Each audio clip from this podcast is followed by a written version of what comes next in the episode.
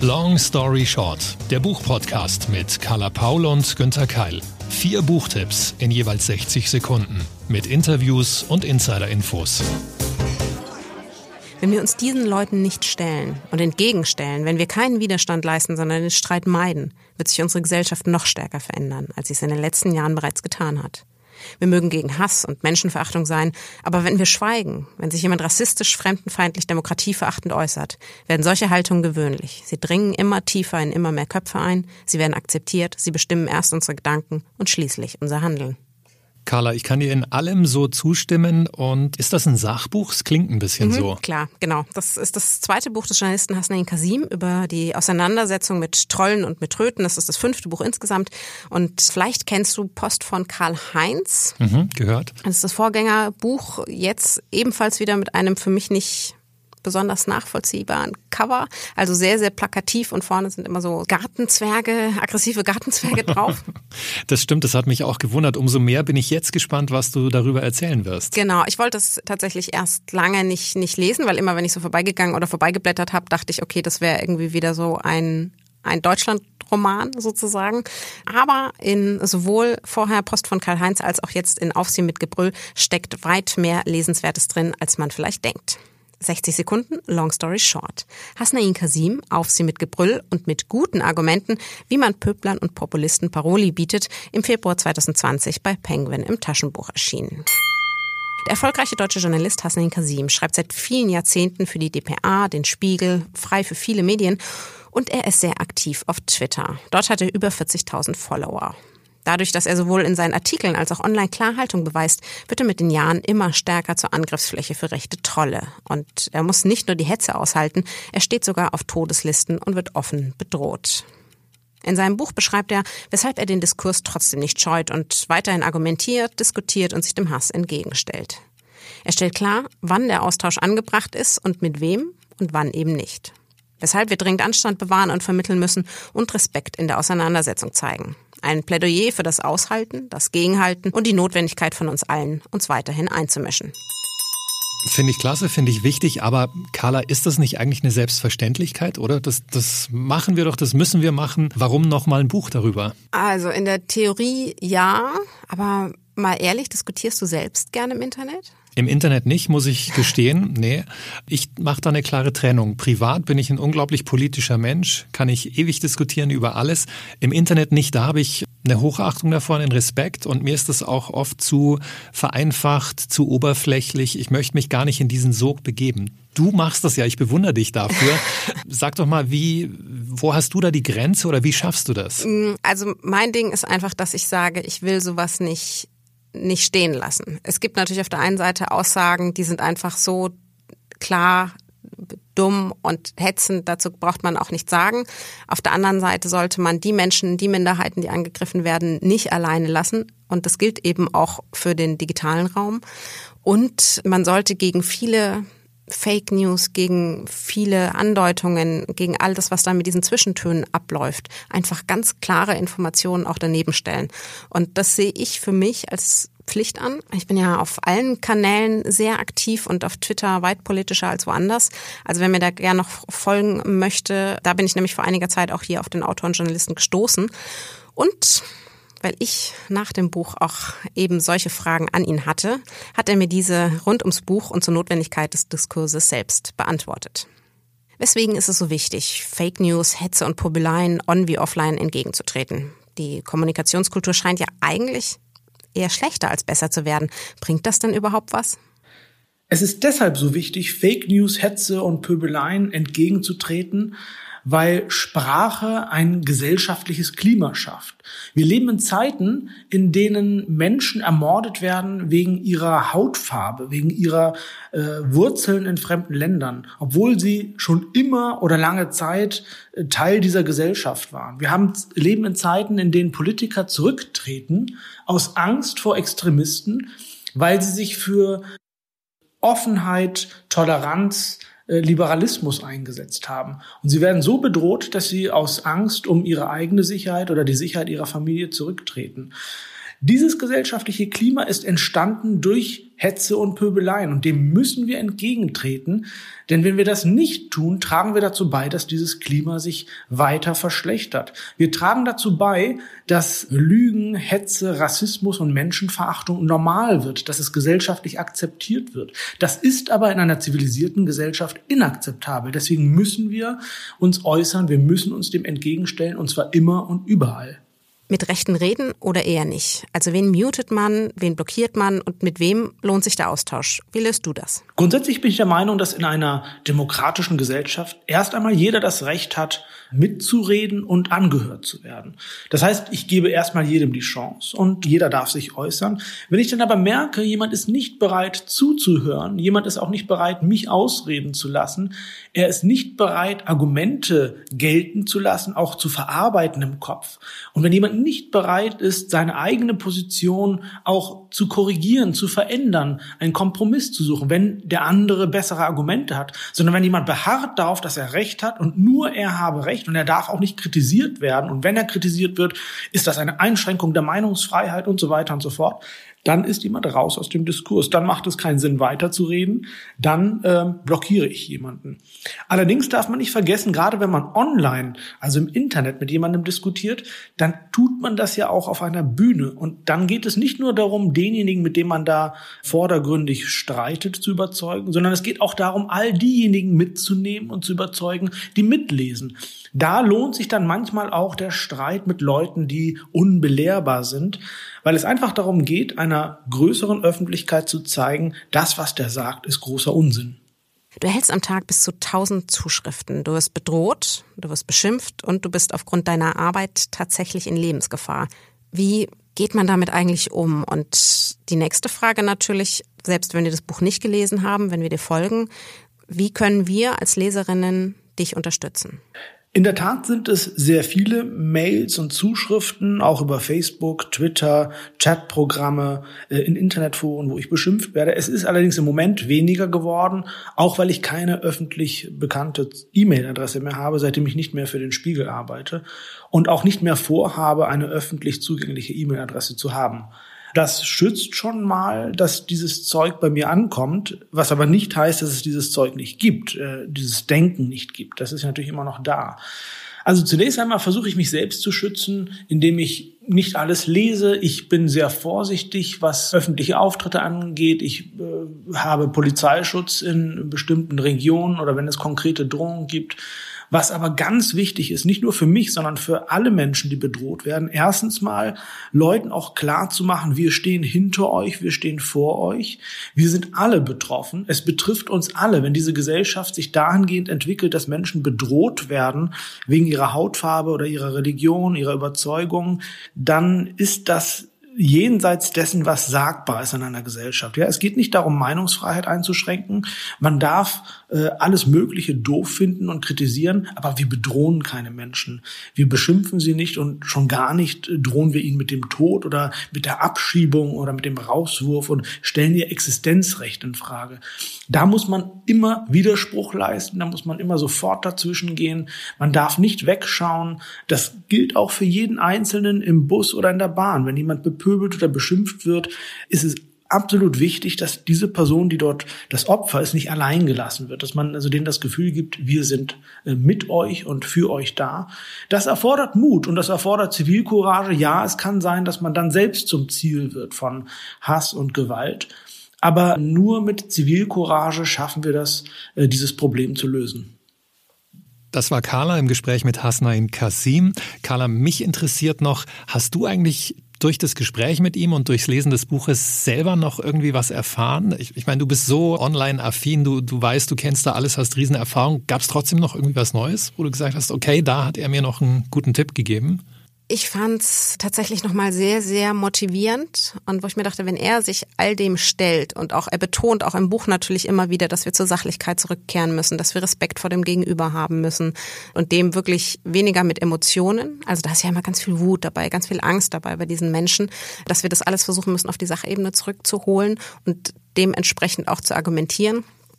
Und äh, das hat mir geholfen, da einfach noch klarer zu werden, für mich noch bessere Regeln zu finden, aber auch nicht aufzugeben. weil wenn er es nicht tut und er hätte auf, aufgrund seiner Herkunft und aufgrund all dem Hass, den es da gibt gegen ihn. Und ich meine, er wird sogar mit dem Leben bedroht. Wirklich Grund zu sagen, ähnlich wie Robert Habeck, wisst ihr was, Leute, ich spare mir das, ähm, ich gehe hier raus. Und er sagt, nein, ich bleib hier stehen, A, für mich, aber auch für all die, die eben nicht meine Stimme, meine Reichweite und meine Möglichkeit haben. Und dann sehe ich mich umso mehr in der Pflicht, auch zu sagen, ich stelle mich neben dich und mach da mit. Also auf jeden Fall nicht abschrecken lassen vom scheinbar platten Cover dieses Buches. Der Inhalt ist wichtig und grandios, können wir nur empfehlen. Vom Sachbuch zur Belletristik. Carla, ich habe ein Zitat zunächst für dich.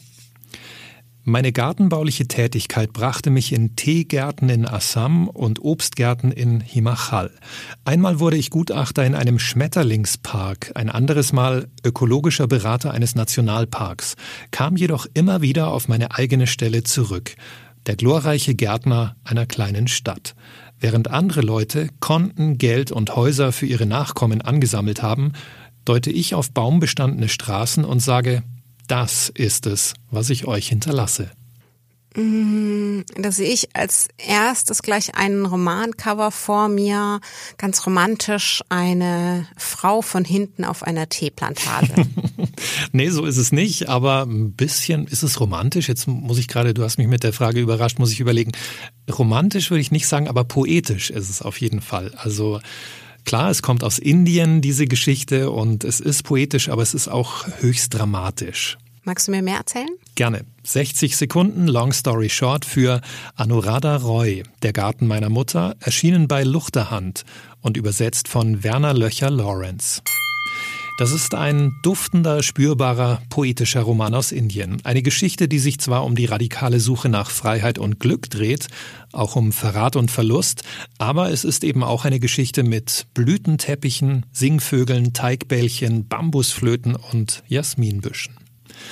Anuradha Roy entführt uns in einen kleinen Ort unterhalb des Himalaya. Dort wächst Anfang der 1930er Jahre der kleine Mischkin auf.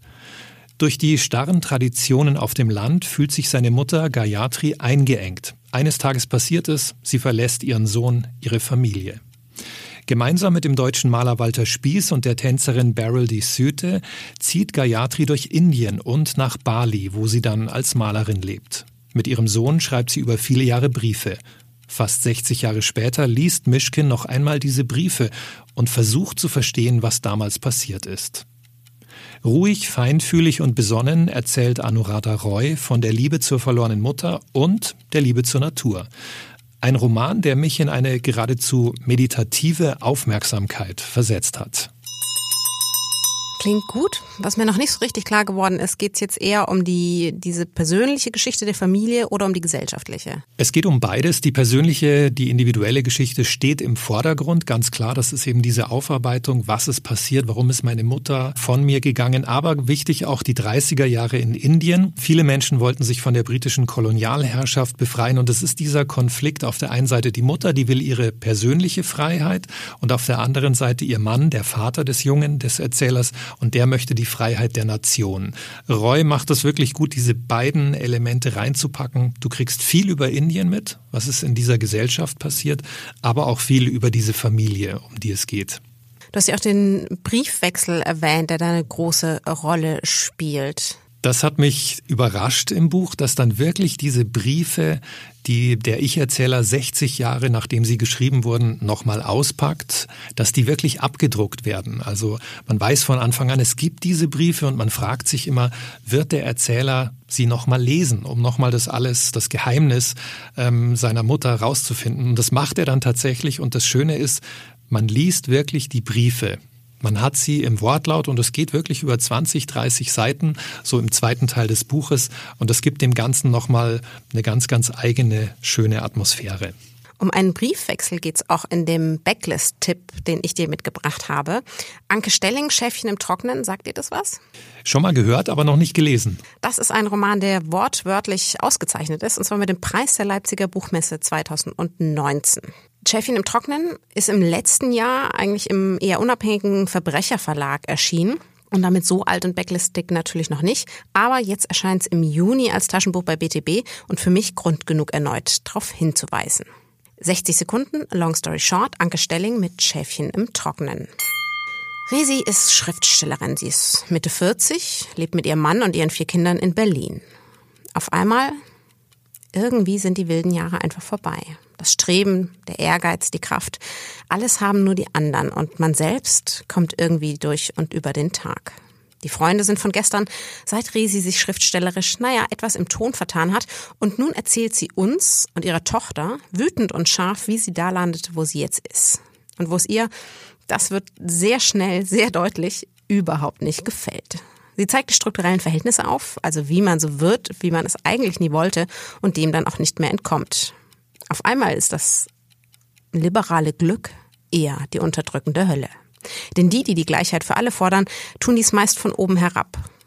Worterfüllt, tatenlos. Anke Stelling schafft eine schlagwertige, schnelle Kritik am liberalen Kulturzirkus mitten in Berlin. Ein lesenswertes Sezieren der aktuellen gehypten Verhältnisse. Das muss ich unbedingt lesen. Ist das eigentlich jetzt nur auf Berlin bezogen oder auch auf diese anderen Hipster-Metropolen, in denen wir uns ständig bewegen? Also wir sind mit Teil des Problems, muss man sagen. Na, vieles von dem, was sie da als Schriftstellerin beschreibt, wirst du auch wiedererkennen aus, aus der Kulturbranche. Mhm. Also gilt genauso für München natürlich oder für Hamburg oder für Stuttgart. Wir alle sind Teil dessen und kennen ja alle die, also wir sind es natürlich nicht, die sich nee, in, nee. noch können wir es uns nicht leisten, die sich in überteuerten Eigentumswohnungen irgendwie so über die Weltarmut beklagen oder äh, die für viel Geld Essays über Fridays for Future schreiben, aber dann selbst das Plastik nach Hause tragen. Also da geht es ganz, ganz viel wirklich um, um mehr Schein als Sein und dass da ganz viel in dieser Medienwelt gesprochen und groß linksgrün getan wird, aber im, im Alltag passiert dann recht wenig. Das, wie sie das schreibt, da enttarnt sie wahnsinnig viel. Das tut auch weh. Manchmal denkt man auch, die kotzt sich da ganz schön aus, diese Resi. Mhm. Muss aber auch sein, damit man merkt, worum es geht. Der Ton macht die Musik. Im Gesamtpaket ist das, finde ich, wirklich preisverdächtig und sehr, sehr besonders und eben auch lesenswert. Das klingt wirklich so. Heute sind wir wieder in unserem Backlist-Bereich bei einer deutschen Autorin, Judith Kuckert. Hast du sicher auch schon mal was gelesen, oder? Sind aber, glaube ich, wieder Erzählungen, ne? Sind diesmal Erzählungen, aber es gibt auch Romane von ihr. Sie hat zum Beispiel für Wünsche 2013 einige Preise bekommen, stand auch auf der Longlist zum Deutschen Buchpreis. Aber jetzt meine 60 Sekunden Long Story Short für Judith Kuckert, die Autorenwitwe, erschienen bei BTB. Sechs Short Stories, schon vor 17 Jahren erschienen, aber sie haben etwas Zeitloses, Freistehendes. Die Geschichten handeln meistens von Frauen. Hier gleich die erste, stärkste, titelgebende. Ein renommierter Schriftsteller bekommt einen Preis als Stadtschreiber in der ostdeutschen Provinz. Ein halbes Jahr lang darf er dort wohnen und schreiben, alles wird bezahlt. Doch dann erscheint nur seine Frau mit einem großen Hund. Selbstbewusst geht sie einkaufen und spazieren und vertröstet alle Leute, ihr Mann wird schon nachkommen. Doch er taucht nie auf. Eine andere Geschichte handelt von einer Blumengießerin. Sie geht von Wohnung zu Wohnung, stapelt Post, kümmert sich um die Pflanzen, hält inne, nimmt die Atmosphäre der fremden Wohnungen auf, ja, legt sich auch mal in ein Bett, hört Stimmen aus einem Schrank. Judith Kuckert überschreitet manchmal dezent die Grenzen der Wirklichkeit, Dabei schreibt sie immer knapp, präzise, lakonisch, aber auch poetisch und rätselhaft und atmosphärisch. So richtig catcht es mich noch nicht. Klingt alles ein bisschen kühl? Was, was genau hat dich begeistert? Ich finde es nicht kühl, ich finde es sogar angenehm klar. Das wäre vielleicht ein schönes Synonym für kühl in diesem Fall, angenehm klar. Und wie ich vorhin gesagt habe, präzise ja, aber präzise heißt nicht, dass man in Distanz zu den Figuren gerät, sondern sehr wohl sich mit ihnen identifizieren kann. Und es sind einfach schöne Geschichten und schöne Figuren. Also nö, kühl lasse ich nicht stehen. Als letzter Tipp heute also zwei deutsche Autorinnen zweifach preisgekrönt. Aber das war's schon wieder mit Long Story Short. Ganz viele Bücher, eine Carla, ein Günther, ein journalistischer Gast. Die nächste Folge gibt's dann wieder in zwei Wochen.